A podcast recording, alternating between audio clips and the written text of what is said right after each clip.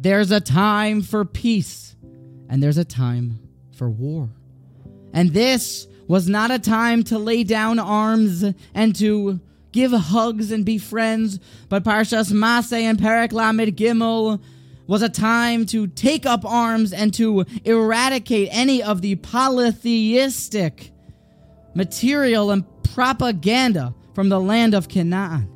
We are commanded as we are to cross the Jordan River, and before we are to set up our thriving Jewish and monotheistic society in the land, we are to clean it, to rinse it, scrub it, and really destroy any sort of Asherah, any sort of idolatry, any sort of small hint, shemets, of foreign gods.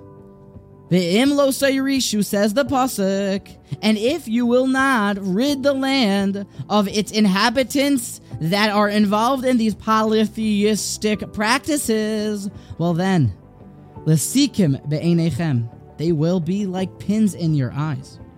V'litzninim, and then they will be like thorns in your side, bitzidechem, and lastly, vitzoru eschem al haaretz, your society will never last. They will harass you, and things aren't going to work out.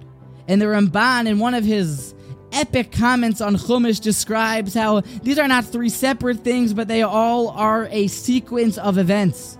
That if you are not able to pick up on something being polytheistic and packed with something that isn't from our Jewish beliefs, well, then it will start as a small pin, very unnoticeable, and then turn into a thorn, and lastly, it will harass us and destroy our society. And the idea here being conveyed is that is our job to understand the root, to be makir, where these foreign gods may set up shop in our lives. Before we embark on any sort of really real undertaking doing, it should be done lechatchila, the best of the best. The floor plan must be laid.